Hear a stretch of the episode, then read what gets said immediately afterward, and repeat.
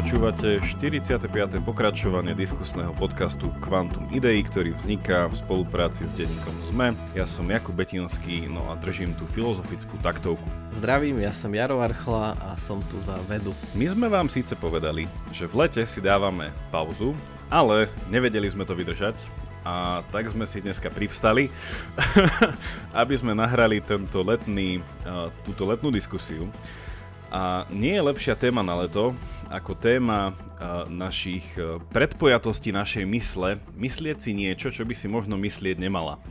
Keďže leto je taký pohodový čas, že vtedy to tak láka, ale v podstate toto je fenomén, ktorý sa deje aj mimo leta, takže možno teraz o to lepšie, kým v septembri všetci vyštartujeme do nejakých iných uh, mysľov mentálne, ako zaťaženejších činností, tak na toto nejako upozorníme a pozrieme sa na to. No a uvidíme, kam nás to až zavedie, ale takým grom bude to, čo poznáte v preklade pod konfirmačným skreslením, alebo confirmation bias.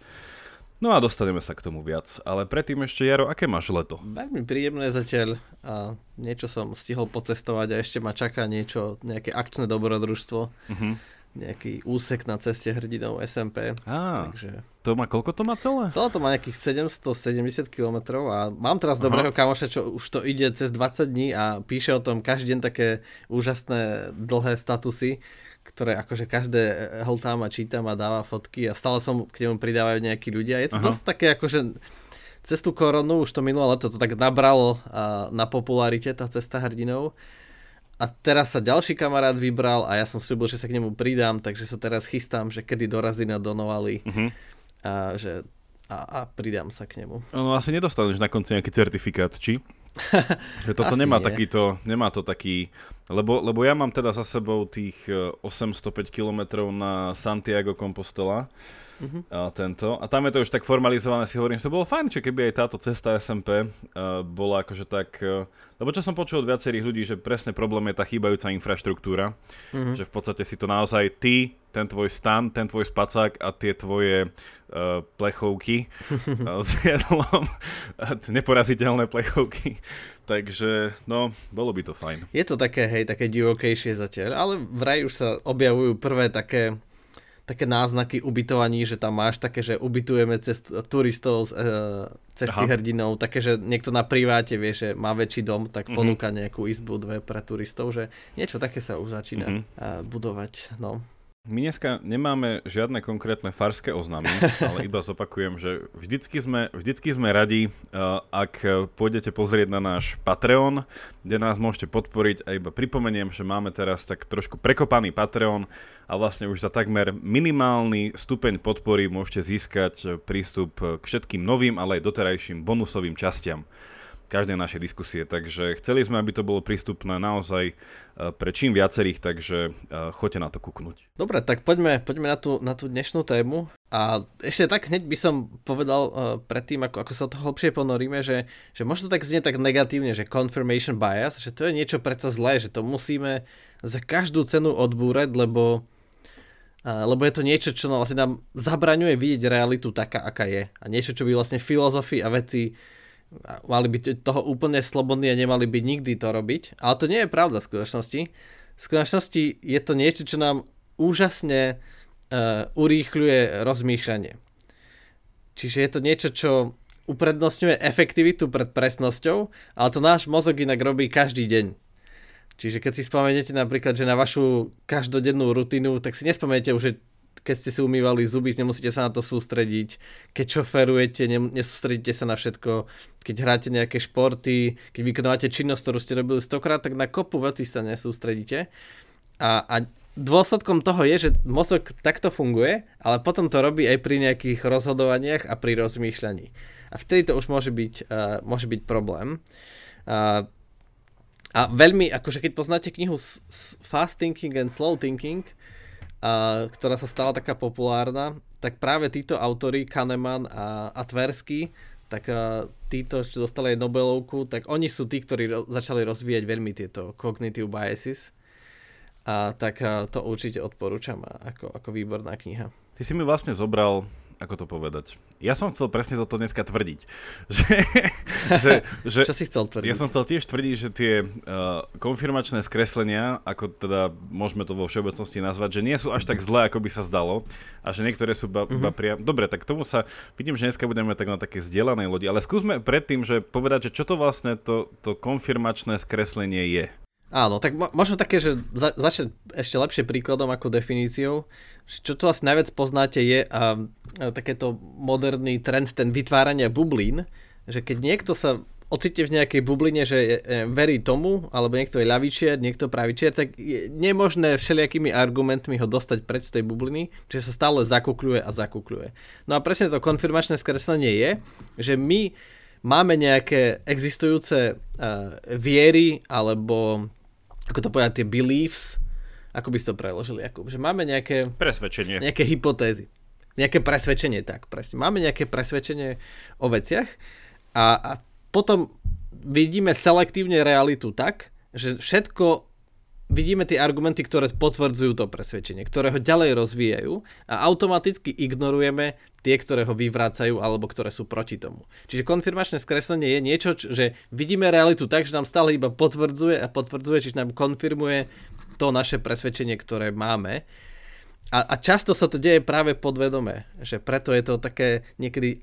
Niektorí hovoria, že je absolútne nemožné sa toho zbaviť, že vlastne aj keď niekto píše, neviem, dizertačku alebo článok o, o confirmation bias, tak stále má nejaký confirmation bias, že ide dokázať nejakú svoju hypotézu o, o tom confirmation bias, že je to taký, taký kruh, tak je to veľmi cyklické je ťažké sa toho zbaviť. Taký príklad, ktorý tiež ja poznám akože veľmi bežný, súvisí s tým tvojim, čo si hovoril, že keď sú tie rôzne uh, bubliny alebo informačné bubliny, že s tým spojené akože tiež tá celá, um, tiež tá celá uh, vec ohľadne nejakých fake news a dezinformácií, že, že človek má napríklad že, tendenciu veriť zdrojom, ktoré potvrdzujú jeho nejaký ten väčší obraz o svete. Hej, preto ťažko ľudí dostať z nejakého čítania tých všetkých dezinfowebov, pretože oni naozaj um, ich vid- teda, že tie informácie, ktoré čítajú tam automaticky potvrdzujú ich väčší obraz o svete a tým pádom im automaticky veria. Uh, ale ako ty si hovoril aj na začiatku, ja tu hneď akože dám aj príklad, ktorý je v rozpore s týmto, že potom na druhej strane by sa dalo povedať, že a prečo by som ja uh, mal, alebo že mal prestať čítať noviny, ktorým, ktorých autorov dôverujem, že to dobre napíšu. Lebo to, to tiež confirmation bias v tom, že neviem, že keď mám nejaký denník, ktorému, alebo týždenník, ktorému dôverujem a mám ho proste čeknutý, tak v podstate, že tiež strácam tú opatrnosť, že proste nečekujem každú vec, ale neviem čo. A tu sa to akože podľa mňa niečo pekne ukazuje, čo si hovoril na začiatku, že ono v niečom to nie je zlá vec, ale niekedy to vie byť hrozná vec. Hej, a je tam naozaj ten rozdiel toho, toho praktického každodenného života, no a potom už vlastne v niečom nejaké rozoznanie, nejakého takého že teoretickejšieho hľadania proste pravdy. Hej? Že tu sa to krásne ukazuje na tom, že prečo teraz je to taká veľká vec, že ohľadne toho, že veľká nedôvera voči vede. Hej? Lebo to je presne ten druh toho poznávania, kde ten confirmation bias je proste úplne peklo. Že to, tam by to proste nemalo byť. Nemalo, nemalo. A tým, že to ľudia proste spájajú do toho praktického života, kde ten confirmation bias funguje a je akože do veľkej miery tolerovateľný, tak tam je taký clash, že, že, toho, že toho teoretického a praktického, no tam tí ľudia už nie sú schopní proste sa od toho uh, odosobniť. A vlastne ešte že slovo, ktoré sa tiež často používa na miesto, asi ja ho poznám, poznal som oveľa skôr ako konfirmačné skreslenie, uh, je to vlastne zo psychológie, keďže tieto veci sú tak na pomedzi uh, nejakých humanitných vied, sociálnych vied, uh, tak sa často hovorí o racionalizácii, že človek si vlastne uh, preinterpretuje nejakú vec preto, aby mu, tak, aby mu sedela. Hej? Že proste, že však nemusí to byť úplne tak, ale proste bla bla bla bla bla. Čiže vlastne nie je to úplne tá istá vec, ale že to, tá samotná ľudská tendencia racionalizovať je podobná. Hej, práve, práve že ja by som povedal, Jakub, že, že to je že úplne opačná vec, ale v tom myslím, že sa doplňa, že, že sú také uh, dva negatívne efekty, ako si to skresľujeme a jedna je racionalizácia ale kognitív, uh, kognitívne biases alebo aj confirmation bias je práve že iracionálne. Že to je niečo, keď máme... Napríklad sa, samotný confirmation bias je najsilnejší vtedy, keď ide o nejaký, nie, niečo emocionálne nabité. Čiže presne pri tých otázkach máme ešte väčšiu tendenciu uh, mm-hmm. ignorovať tie protiargumenty, alebo keď to je niečo vrité, keď niečo je to hlboko vrité, čiže nejaké, nejaké naše prvé, prvé presvedčenia, prvé vedomosti, prvé informácie o svete, tie je najťažšie ako dostať von. Alebo takisto, keď máme nejaký, nejaký cieľ, že máme, máme túžbu po tom výsledku, hej, že vedec má túžbu, aby sa to podarilo, tak vtedy je, je dokonca schopný to nevidieť. Nie, že to akože nás chvál, že on to vidí, ale to tam zakrie alebo nesplní. On to dokáže reálne nevidieť. Že to je dosť také iracionálne.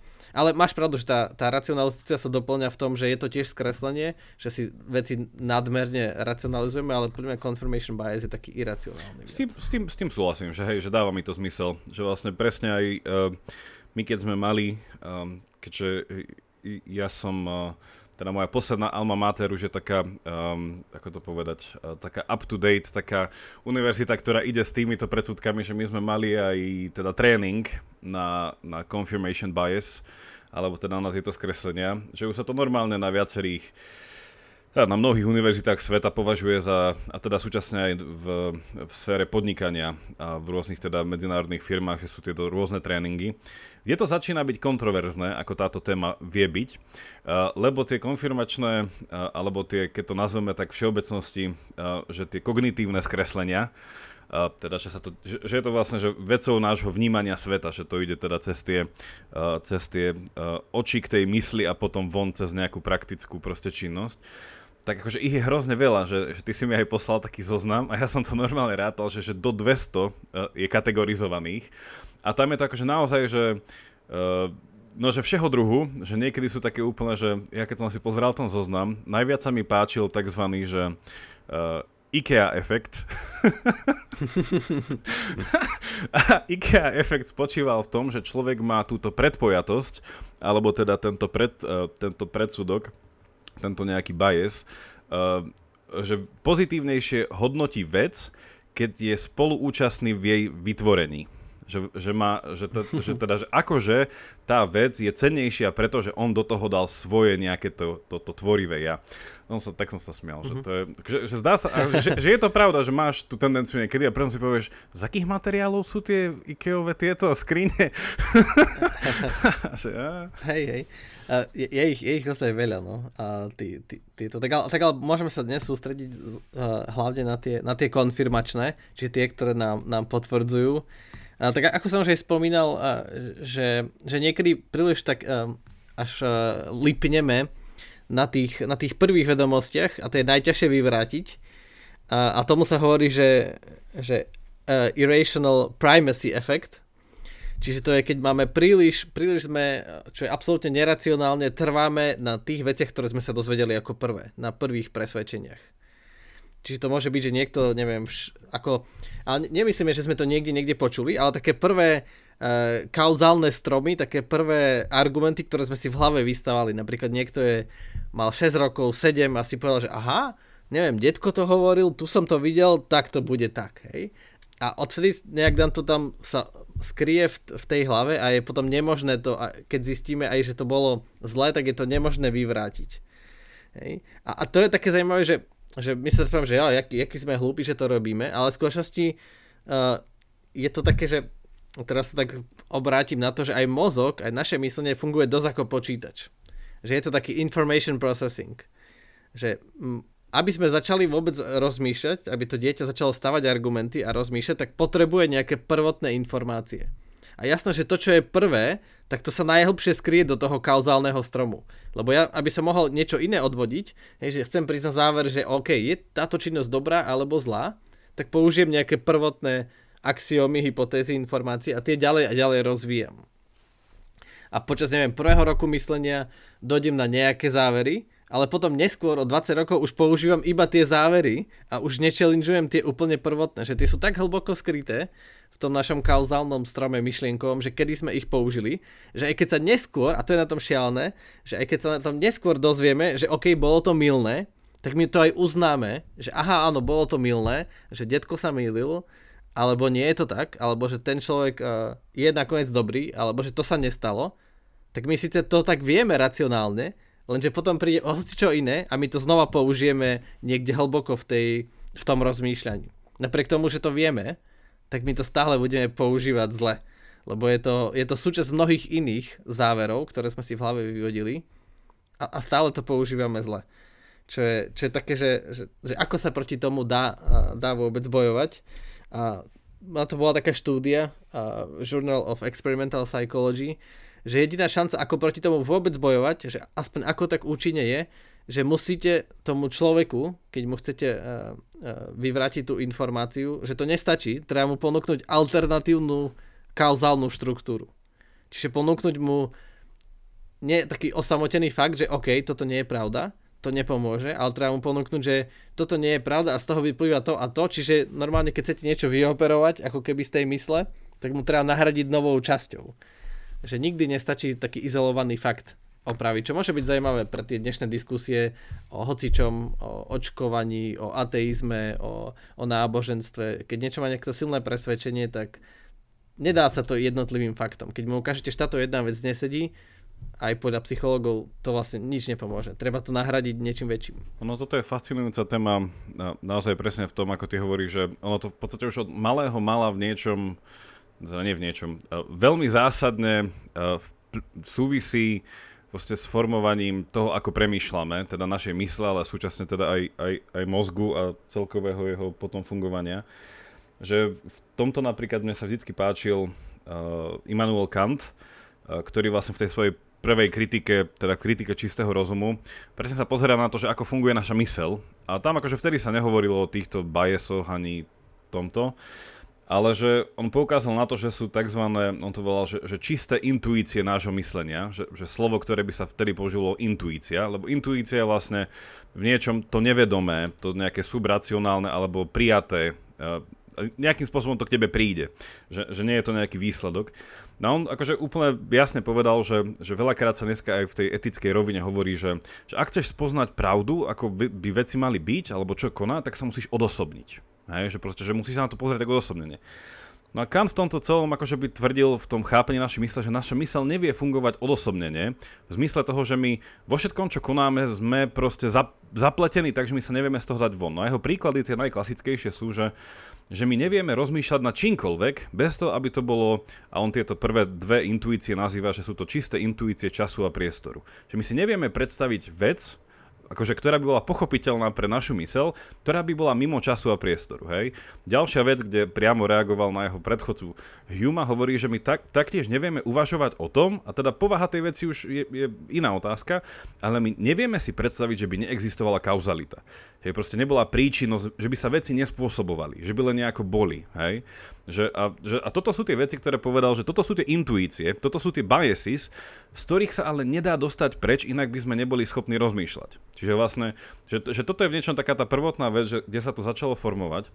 Ale kde to ja vidím akože obzvlášť dneska vedomé, že keď sa toto, tento confirmation bias používa skôr v takých kultúrnych otázkach, tak je to vlastne, že, že to ide ruka v ruke s tým nejakým, e, s tou diskusiou, že konzervativizmus a nejaký progresivizmus alebo nejaký liberalizmus v tom, že sa tam často teda použije tá osoba toho, toho jedného z tých prvých nejakých koncepčných otcov toho konzervativizmu Edmunda Burkeho, ktorý bol írsky štátnik a, a filozof, ktorý teda tak reagoval na francúzsku revolúciu a týmto chcel trošku tak naznačiť, že možno nie všetko pred francúzskou revolúciou bolo na prd. No a on vlastne slávne používal slovičko, že prejudice, že nie bias, ale prejudice, čo teda že predsudok. A dneska sa to formuluje cez slovičko stereotyp, a už asi ľudia vedia, že kde sa pomaly dostávam, alebo že nejaká viera v autority a tak ďalej. No a, a Burg akože slávne povedal, že, že, že niektoré predsudky my dokonca potrebujeme. Že sú vlastne, že, že dneska slovo predsudok je také veľmi negatívne. Hej? Ale že čo sa tým myslelo, že v čom teda tam sa akože odráža ten jeho konzervativizmus, bolo to, že, že to bolo v časti tak, také až evolučné myslenie, že my vlastne ako ľudia žijeme stále vo veľmi neznámom svete. Hej, že vytvárame, že, alebo stretáme nové veci, ktoré že na jednej strane nás môžu zabiť, ako ľudí, ale na druhej môžu zabiť to, čo Burg si tak akože veľmi vážil a dneska to vidíme aj na Slovensku, že to môže zabiť naše inštitúcie, ktoré už tu nejakým spôsobom fungujú a stelesňujú ten predsudok. Hej, že, že niečo je dobré nejakým spôsobom a preto nejaká inštitúcia to chráni. No a že Burg by potom povedal, že, že, že naozaj sú veci, kde my musíme v niečom že brať si to poznanie tej minulosti a stále ho aplikovať. Že, že to je ten predsudok. Že niečo, čo som sa naučil minule, eh, vychovať v tom deti až natoľko, že to nebudú proste challengeovať. Hej, že, že jasne príde v istom bode, spýta sa otázku, prečo je to tak, ale sú proste nejaké veci, s ktorými proste treba nejako pracovať. No a že jedna z tých vecí, ktorá akože človeku hneď príde e, na rozum, že čo sme sa všetci učili nejaké až také, také porekadla alebo neviem čo, je, že napríklad, že dôveruj, ale preveruj. Hej, že to sú proste také tie už heuristické uh, nejaké predsudky, kde si poviem, že jasné, že je super, keby sme si všetci mohli dôverovať, ale žijeme vo svete, kde sa niekedy neoplatí dôverovať všetkým, lebo proste nie všetci ľudia sú dobrí. A povieš si, bolo by to fajn, keby boli všetci dobrí? Áno, hej. Alebo moje obľúbené, že dobré ploty robia dobrých susedov. Nebolo by to super žiť v svete bez plotov? No určite. Ale povaha, a, že, a tam teda, že preto je Burg konzervatívec, lebo on vlastne pracuje s niečím, že ľudia majú nejaký, že, že tie ich predsudky, ktoré ich tvoria, on by povedal, že vytvárajú nejakú, ich nejakú prirodzenosť alebo niečo také, že proste, že ľudia, nakoľko chceme, aby boli fajn, že vždycky nebudú úplne fajn a na to treba pamätať.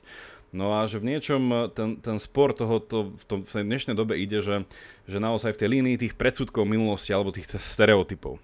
Hej, že, že ľudia toto vždycky robili, prečo by sme to mali robiť aj dnes?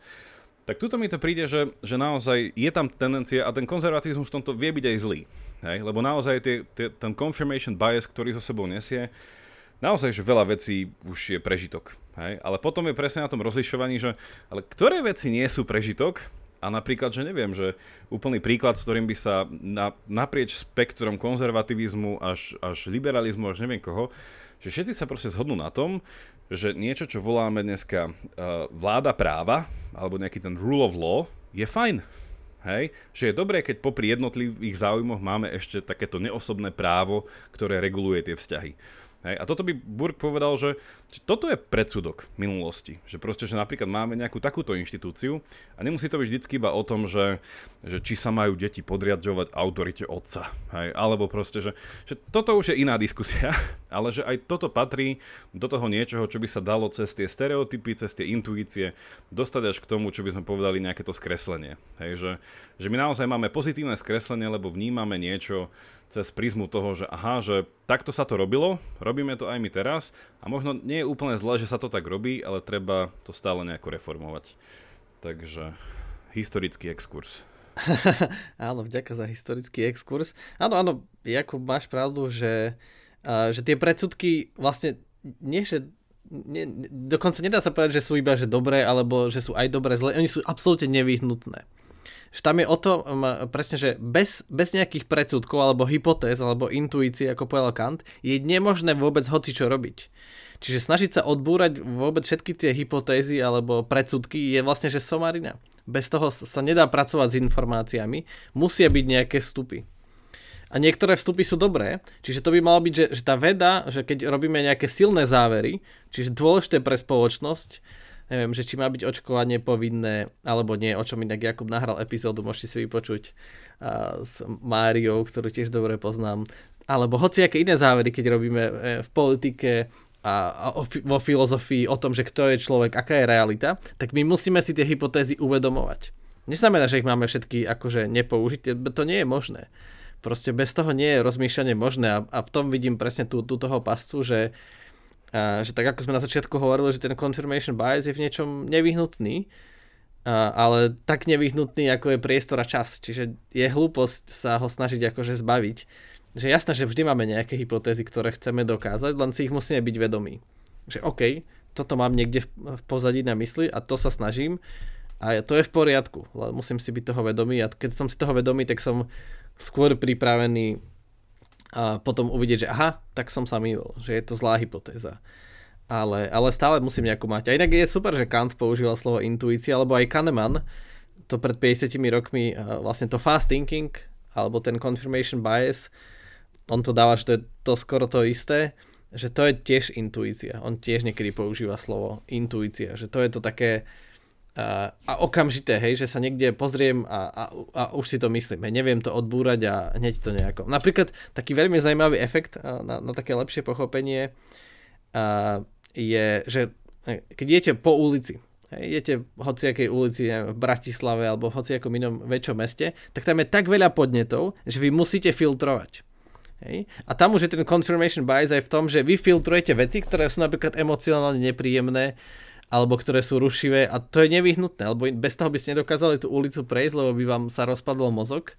Tak napríklad, že ignorujete bezdomovca alebo rýchlo ho zabudnete, že ste ho videli, hej. Je to chvíľu nepríjemné, alebo hneď to zabudnete už o 5 krokov ďalej, alebo to a to. Jednoducho, a to musíme robiť, lebo inak by sme nedokázali prejsť ani jednu ulicu, lebo, lebo sa zbláznime. Ale je to už nejaká tá selektívna per, uh, selective perception, selektívne vnímanie a to je veľký súčasť uh, confirmation bias. Že vnímam len to, čo akože chcem vnímať. A to robím úplne podvedome. Že negatívne stimuly strašne rýchlo zabudám a dokážem ich ignorovať. To je taký filtr. Áno. Ja napríklad, že som rozmýšľal že nad nejakým môjim týmto konfirmačným skreslením. A príklad, čo mi napadá, je, že a opäť, že sa tam ukazuje aj tá pozitívna, aj tá negatívna stránka, že napríklad nakupovanie potravín. Uh, že ja kedysi som vôbec neriešil, že proste som prišiel do obchodu a maximálny konfirmačný bias bol, že kde som videl, že, že akcia, lebo však študenti sú na akcie. A ako človek stárne a už má nejaký ten, ten stabilný príjem, že potom začal akože taký trend, neviem koľko rokov dozadu, že som začal akože rozlišovať, že z ktorej krajiny to prichádza aby sa vlastne, že na jednej strane znižovala uhlíková stopa, ale na druhej strane, že aj proste, že tá, tá kvalita tej veci, hej, že je napríklad, že pri, uh, pri mese, hej, že oveľa, uh, oveľa dôležitejšie, či to bolo proste zo Slovenska, alebo proste dovezené hĺbkovo mrazené od niekiaľ. No ale že kde je confirmation bias? Že, že napríklad uh, teraz, ke, keby som si išiel kúpiť nejakú zeleninu, ktorú automaticky vidím v oddelení organická, tak si poviem, že aha, dobrá, a už vôbec neriešim odkiaľ je, lebo si poviem, aha, organická, to už nemusím riešiť. Ale keby som ho videl v oddelení neorganická, a môže to byť tá istá vec, tak už hneď pozerám, že odkiaľ to je, neviem čo, neviem čo. A pritom tá organická tiež môže byť proste z tej istej krajiny, len organická. Hej, až že proste, že už mám ten, ten predsudok, že OK, že to je organické, že to je fajn, hej. A to, to je to potom marketing tých obchodných sietí, aby človeka lebo on, čo, čo nemajú obchodné siete radi, keď človek nad tým úplne až tak, že premýšľa, že sa zastaví v tej uličke s tým veľkým košikom a začne študovať, že kde, odkiaľ je to. Že, a podobne, že ešte aj pri že pri, keď nakupujem napríklad je organické alebo ako certifikované meso, že napríklad, že, že tam ja viem, a to som si vlastne spravil ja vlastný boj proti konfirmačnému skresleniu, že ja viem, že mám tendenciu nečítať odkiaľ veci prichádzajú, ak vidím, že je na tej obálke napísané, že organické, farmárske, neviem čo, ale som napríklad, že vychovaný sám seba v tom, že pri mese a pri hociakých takýchto organických veciach robím výnimku. Že vždycky to otočím a vždycky čítam, odkiaľ to je a už mnohokrát som sa nachytal, že je to proste neviem aké odkiaľ a je to proste tri krajiny inde. Hej, si hovorím, OK, tak ďakujem a že raste sa nakontraktujem na nejakého lokálneho farmára. Ale že toto skresanie, opäť, že ono je to hrozne užitočné. Lebo kto má čas, proste ako ty si hovoril na začiatku, že je to o tej efektívnosti a potom o tom nejakom hľadaní, že, že mne, sa, mne sa to nadvezuje na to, že často sa niekedy zabúda na jednu z tých najväčších práv, ktorú nás naučil Aristoteles, už dlho sme nespomínali Aristotela, to je smutné. A ak, ste si, ak ste mali doteraz pocit, že ste mali smutné leto, to len preto, že už dlho ste nepočuli Aristotela. Že Aristotel nás naučil jednu z najväčších, z najväčších poznátkov o ľudstve a to, že človek je stvorenie zvykové. Že proste, že, že, že my sme tvory, ktoré... Akože, akože stále to nie je ten model toho, že od začiatku začíname ako všetky zvyky budujúce si zviera, že my sa v niečom už akože rodíme s nejakým prednadstavením, ale potom sa proste naučíme niečo a už to neriešime aktívne, hej, že, že, že skúška správnosti, zoberte si klasický deň a že iba minimum vecí, ktoré robíme proste s tým, že si ho uvedomujeme a ideme cez nejaké premýšľanie, ktoré je proste konfrontačné a berie akože v úvahu všetky možné alternatívy a proste slabé, silné stránky, neviem čo.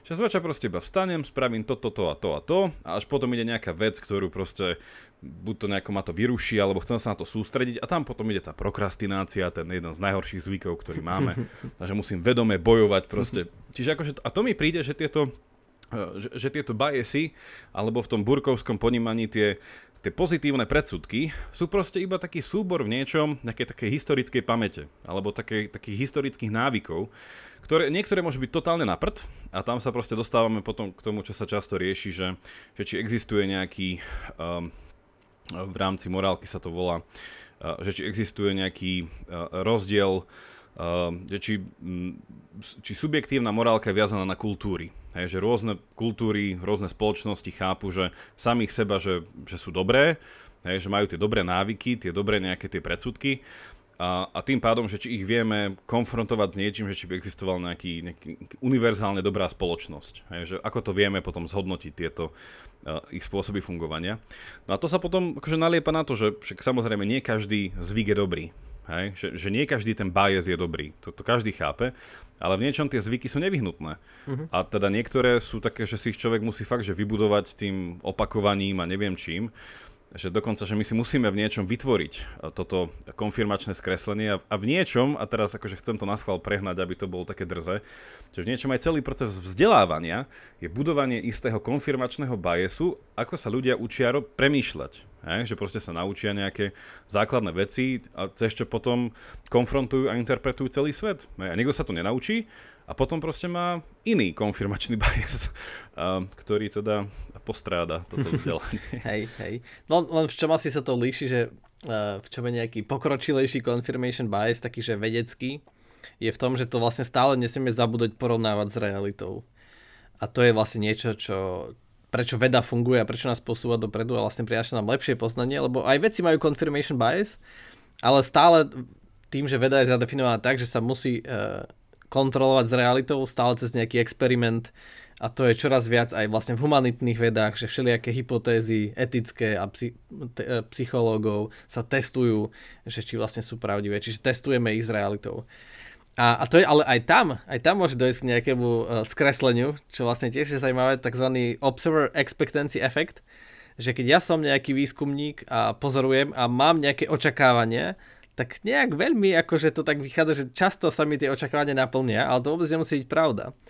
A vlastne zistili, a zistilo sa, že aj samotný výskumník, keď čekuje realitu, tak vlastne vie ju podvedome akože dosiahnuť výsledky, aké chce.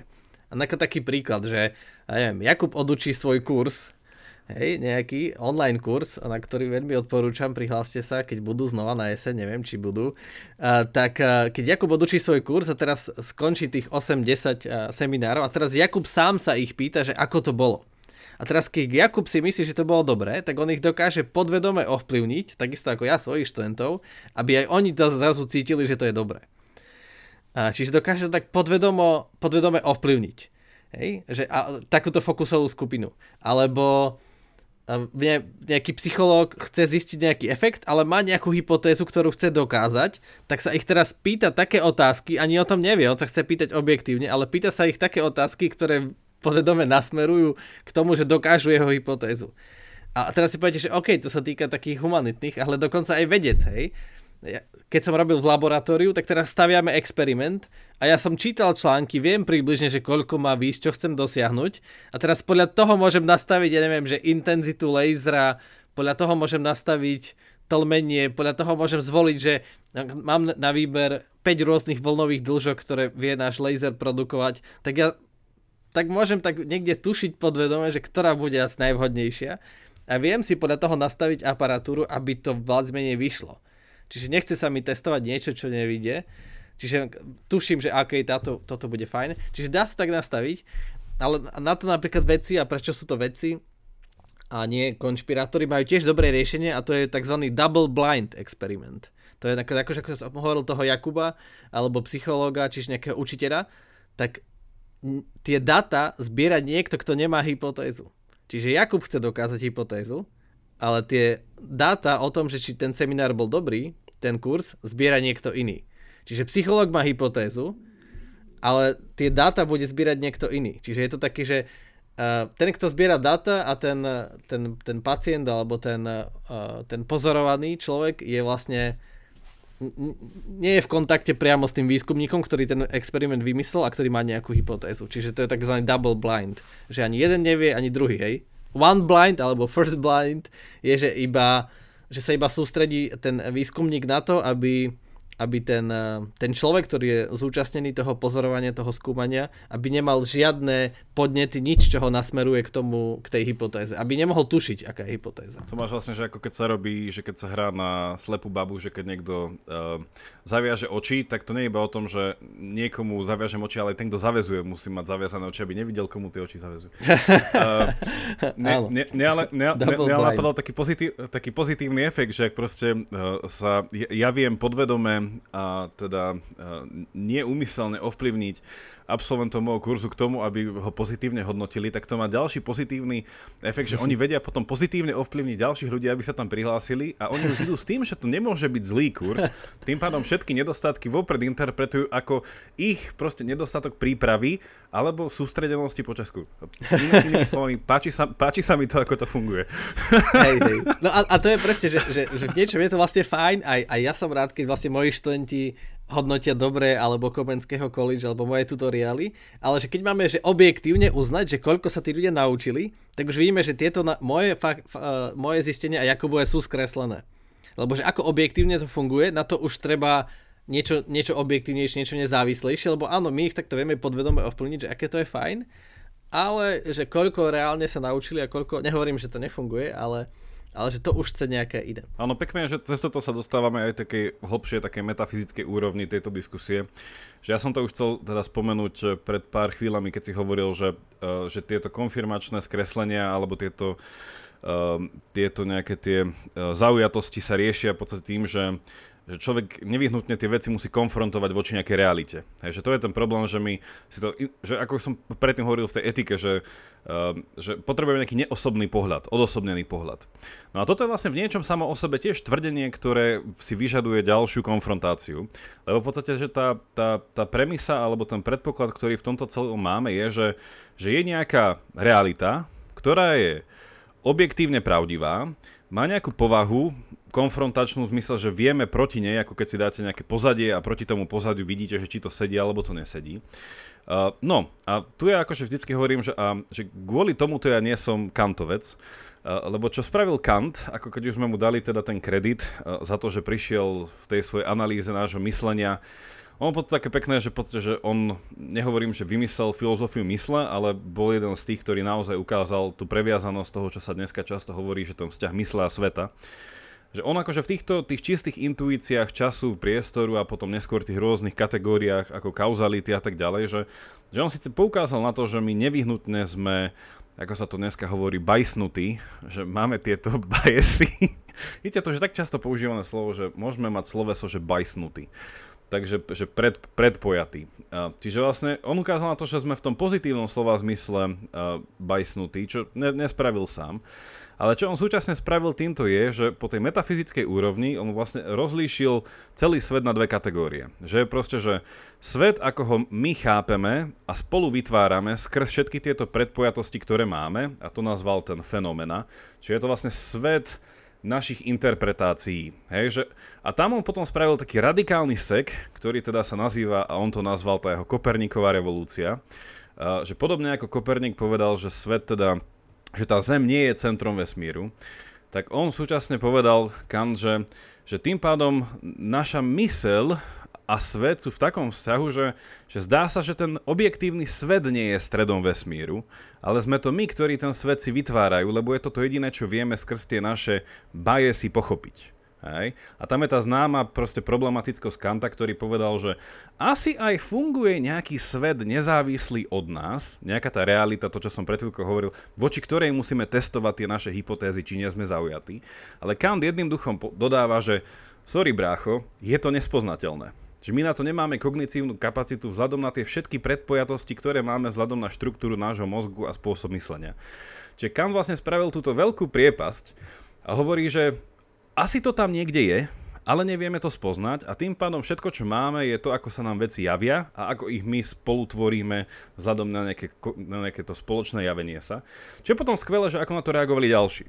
Hej, že niektorí proste povedia, že tak ak tu nespoznáme, na čo to vlastne o tom hovoríme a je to hypotéza, ktorú musíme zavrhnúť a tým pádom ani nič ako objektívny, neosobný svet neexistuje, iba, iba sú tie naše štrukturované vzťahy, potom niekto iný mi povedal, že Kant sa mýlil, hej, a je nejaký tento svet, voči ktorému to musíme testovať, inak proste sme v Matrixe, ktorý sa nedá uh, nejakým spôsobom spoznať a nikdy overiť. Akože mne sa určite páči ten poznatok toho, a to v rámci etiky, akože ja to neprestanem zaznávať, je, že, že neexistuje odosobnené, odosobnená pozícia. Že my nevyhnutne vždycky sme, ja to hovorím, že namáčaní v v, t- v tých našich veciach, že on sa nedá povedať, že čo je správne. No však pozri sa na to z pohľadu tretej osoby a to je kto? No to je ten človek milión, ktorý neexistuje, ale z jeho pohľadu je to fasa. A hovorím, že sorry bro, akože dneska je to celé sorry bro, ale že akože smola je tá, že, že presne tie tvoje biasy, a to sa vetika rozoberá tým, že, že prečo majú ľudia opäť predpojatosť skôr pomôcť rodine ako cudzincom. Hej? A toto sa veľmi diskutuje, že či je to dobré, a potom je tá teória, ktorá sa volá partikularizmus, alebo či je to zlé, a potom je Peter Singer, utilitaristi a nejaký globálny pohľad na nejakú odosobnenú akože etiku.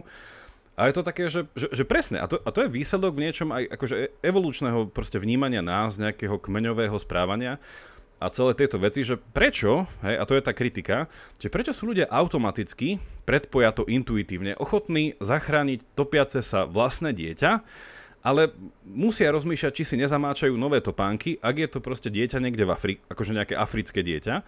Čím ten Peter Singer v tom myšlienkovom experimente chcel povedať, že prečo je také náročné podporiť nejakú medzinárodnú charitu, ktorá zachraňuje hľadujúcich, proste za 5 eur vie zachrániť jedno dieťa na deň. A že prečo tí ľudia potrebujú byť nútení a presviečaní do toho, aby to robili, ale vlastnému dieťaťu v pohode kúpia hodinky. Hej. Čiže, a toto je opäť, že to sú tie, tie kognitívne skreslenia na morálnej úrovni, ale že v niečom, že tá metafyzická úroveň je podľa mňa na tom najkrajšia. že, že ako to teda funguje? Že v akom to svete teda žijeme? hej, hej. Tá, áno, a z tej metafyzickej roviny sa vlastne dá prejsť do takej, takej každodennej e, alebo e, epistemologickej, že ako teda s tou realitou objektívnou pracovať, keď nám je tak nedostupná, tak kantovsky. A tak e, presne, že racionalita je niečo dobré, že, že pozor, ale racionalita má veľké obmedzenia. Ako všetko to, čo Jakub hovoril, jasne ukazuje, že racionalita má svoje obmedzenia a my si ich musíme byť vedomi.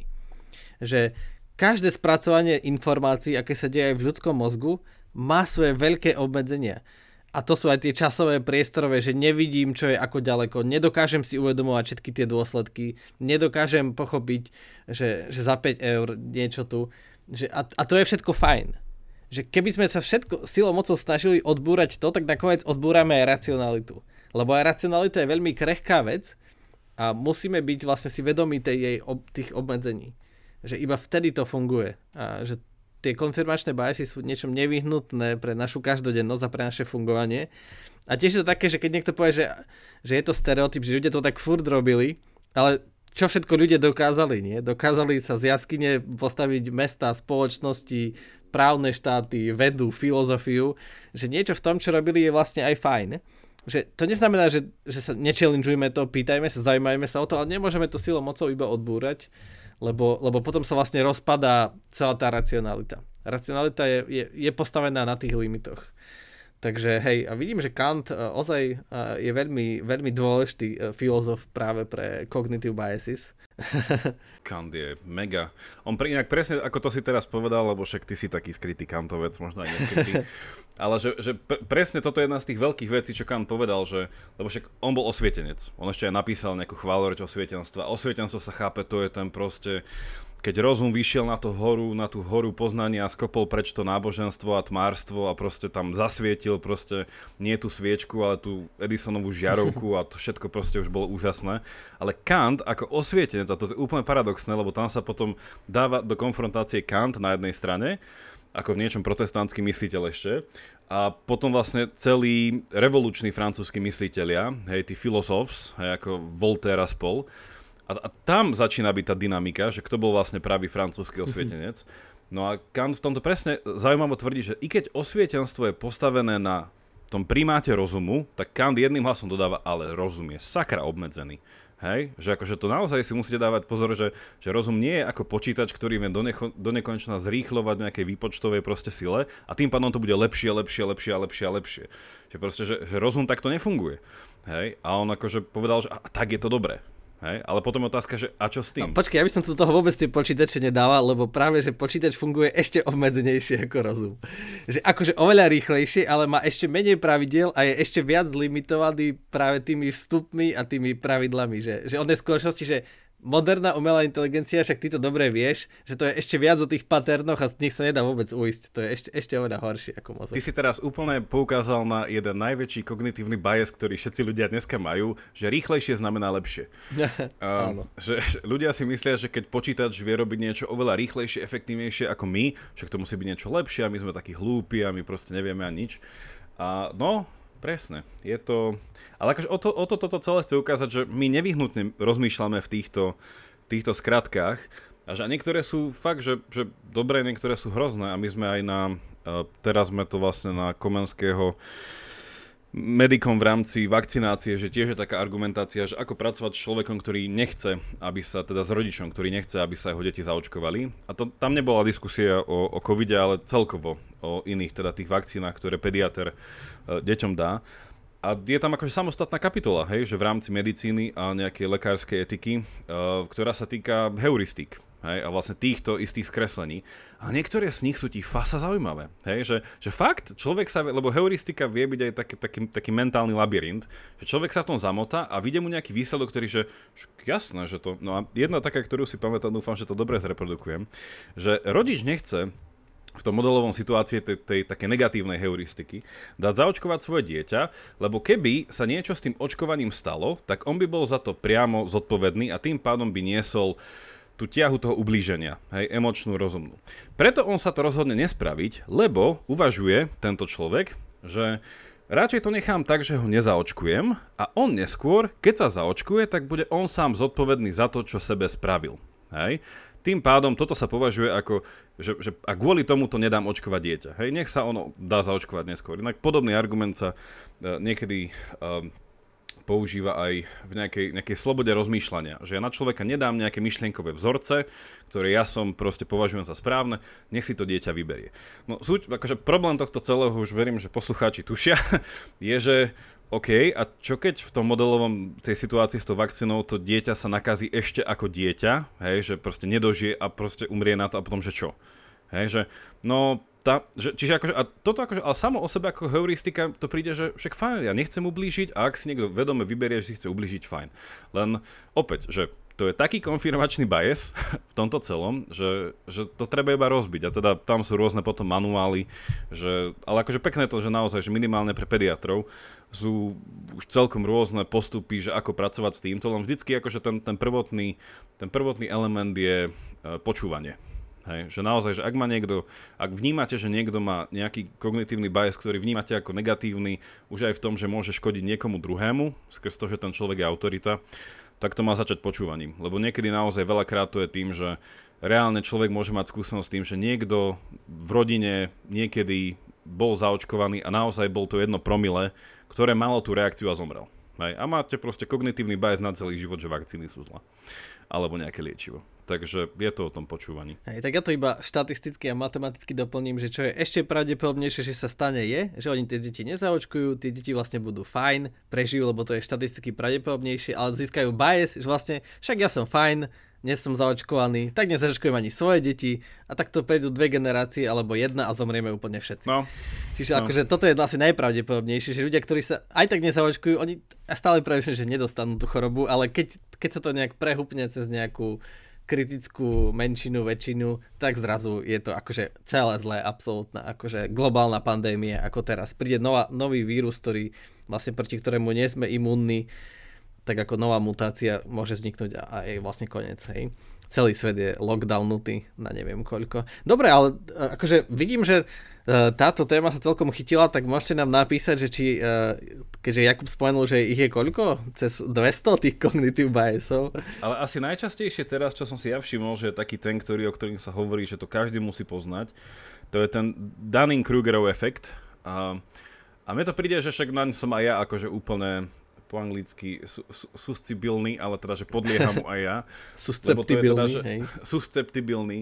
E, že, že ja som tiež akože, ale oni to ešte nazývali aj inak, ešte jeden bias nám hovorili, lebo my keď sme, e, že mi sa to stalo, že keď som dostal štipendium a to bolo také, že, že, že to bolo fajn štipendium a okrem toho, že má človek radosť, tak má ten pocit, že to som si nezaslúžil.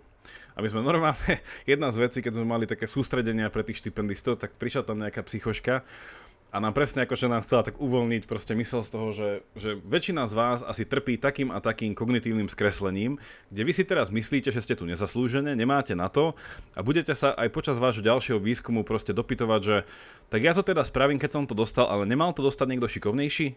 Hej, že nie je to nespravodlivé, proste, že bla bla bla bla bla. A, to bolo hrozne zaujímavé, že, že, že, lebo ja som sa akože v niečom, však asi každý má takúto, že OK, že však super, že veľmi to pomôže, ale že fakt neviem čo, tak to sa mi páčilo, že to je v niečom súčasť aj tohto, uh, tohto efektu a tohto skreslenia. Ale teda je tam aj ten protipol, ten, ten, ten opačný, že ľudia, ktorí uh, nedostávajú veci, hej, alebo že sú nejakí, že menej, menej zruční, menej šikovní, tak majú tendenciu zase uh, nadhodnotiť svoju šikovnosť uh, v tomto cel. Takže je to taký tiež zaujímavý. Áno, no, však to, to som hovoril, že nech nám posluchači napíšu, napíšte nám, že uh, ako to hodnotíte, či sa vám to páči, lebo no, myslím, že nás to dosť baví a je ich mnoho ďalších, čiže nejaké, ktoré fungujú, majú iné mechanizmy, ako Jakub naznačil napríklad ako ten daný Krugerov efekt.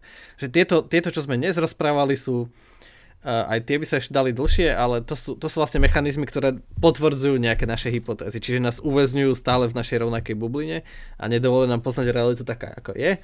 Ale sú nejaké ďalšie rôzne druhy, tak nám môžete vedieť, že či chcete ďalšie alebo nie a, a možno, možno nejaké prinesieme. Čiže budeme, nebudeme mystici, ale budeme takí psychológovia hej, teraz sa hrať, ale dosť, dosť, dosť sa to dá dobre prepojiť s vedeckým myslením a, a s históriou filozofie. Takže, takže myslím, že, že to je dobrá téma. No dobre, a tak ja už iba, iba takú jednu, lebo je to taká fakt dobrá, zaujímavá pikoška na záver. A potom mám ešte ďalšiu pikošku pre patrónov a to je, že ako súvisí placebo efekt uh, z confirmation bias. Že, tak to, to, je, to bude pre patrónov, ale ešte pre všetkých je uh, veľmi taká súčasť uh, confirmation bias je tzv. Semmelweisov reflex, a, a to meno som nepoznal, ale je potom pomenovaná univerzita v Budapešti a to je človek, ktorému vďačíme za veľa, lebo to je lekár, ktorý poukázal na to, že keď si lekári budú umývať ruky, tak vlastne bude o, zo veľa menej zomierať mamičiek. On bol uh, vlastne ginekolog, pôrodník a, a nikto mu neveril. Hej, a to je ten confirmation bias a teraz, že, že podľa neho sa pomenoval ten Semmelweisov reflex, že to je tendencia neveriť niečomu, čo je v protiklade so zaužívaným niečím, čo sa robí už, hej, to je zase taký opačný pol, také protikonzervativizmus, že niečo, čo sa robí už, nikdy si nikto neumýval ruky a, a rodili sme sa a zväčšovala sa populácia, že prečo už sme si mali začať umývať ruky, hej. Dokonca tam boli také argumenty od iných lekárov, že, že predsa gentleman nemôže šíriť chorobu, hej. že gentlemanové ruky nemôžu šíriť chorobu, lebo však lekári to boli uh, vzácni ľudia, vtedy gentlemani tak aj také tam boli argumenty. A on, ako v skutočnosti ten uh, Ignác Semmelweis uh, bol uhorský lekár, čiže je vlastne náš taký, aj keď bol nemeckého pôvodu a pôsobil v Budapešti. No ale mal veľké depresie a, a, a veľké nešťastie z toho, že nikto neakceptoval jeho teórie, mal aj viaceré iné také prevratné.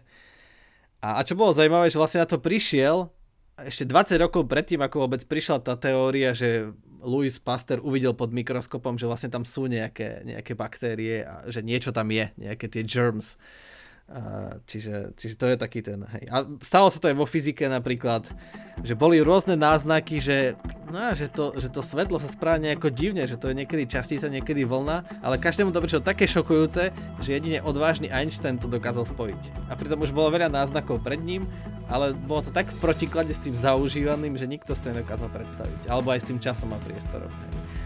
Že na to boli náznaky. Čiže to je taký tá, taká tá pikoška, že aj v Uhorsku uh, bol človek, ktorého sa volá Confirmation Bias. Skvelé to hovoríš. Ja by som to teda zakončil s tým, že mám tiež jeden príklad pre patronov ktorý sa týka svetenej vody. Takže ak vás toto zaujíma, že asi vieš, o čom chcem hovoriť, je to veľmi aktuálna téma a to je taký confirmation bias, že je to v niečom úspevné a na druhej strane to tragické. Ale teda, že iba, iba vám na záver chcem poďakovať, že ste boli aj dneska s nami. Ak sa vám páči to, čo robíme, tak máme ten náš Patreon, ak to nepoznáte, patreon.com lomka Quantum Idei a tam nás môžete podporiť za, nejakú, nejaký benefit, no a tieto záverečné bonusy naozaj, že je to 3-14 mesačne, takéto, takáto konštantná podpora, naozaj sa potešíme, no a však to sú také dve kávy, alebo... Koľko, koľko za to vyjde tvojich espresso tonic? Dva? Jeden? Záleží, záleží a kde. koľko? Koľko? Uh, 3.14. 3.14. Ja je 3.14, to je no. iba jeden. ja, to máš espresso tonik a ešte jedno doliatie toniku, ak poznáš čašničku. no, neviem, či vôbec jedno, no Bratislava je drahá. tak zvážte ten Patreon, je to, je to placebo, je to svetená voda pre, pre vaše poznanie. Ale o, to, o tom viac teraz. Majte sa, ahojte. Peknú ešte. No dobre, tak, uh, tak poď začni ty s tým placebo, keďže ty si to naznačil prvý. Tak, uh, tak čom je konfirmačný bias? Ja som bol šokovaný, lebo ten experiment som poznal a to je, že nejakým študentom dali piť niečo také zvláštnej chuti a povedali im, že to obsahuje alkohol.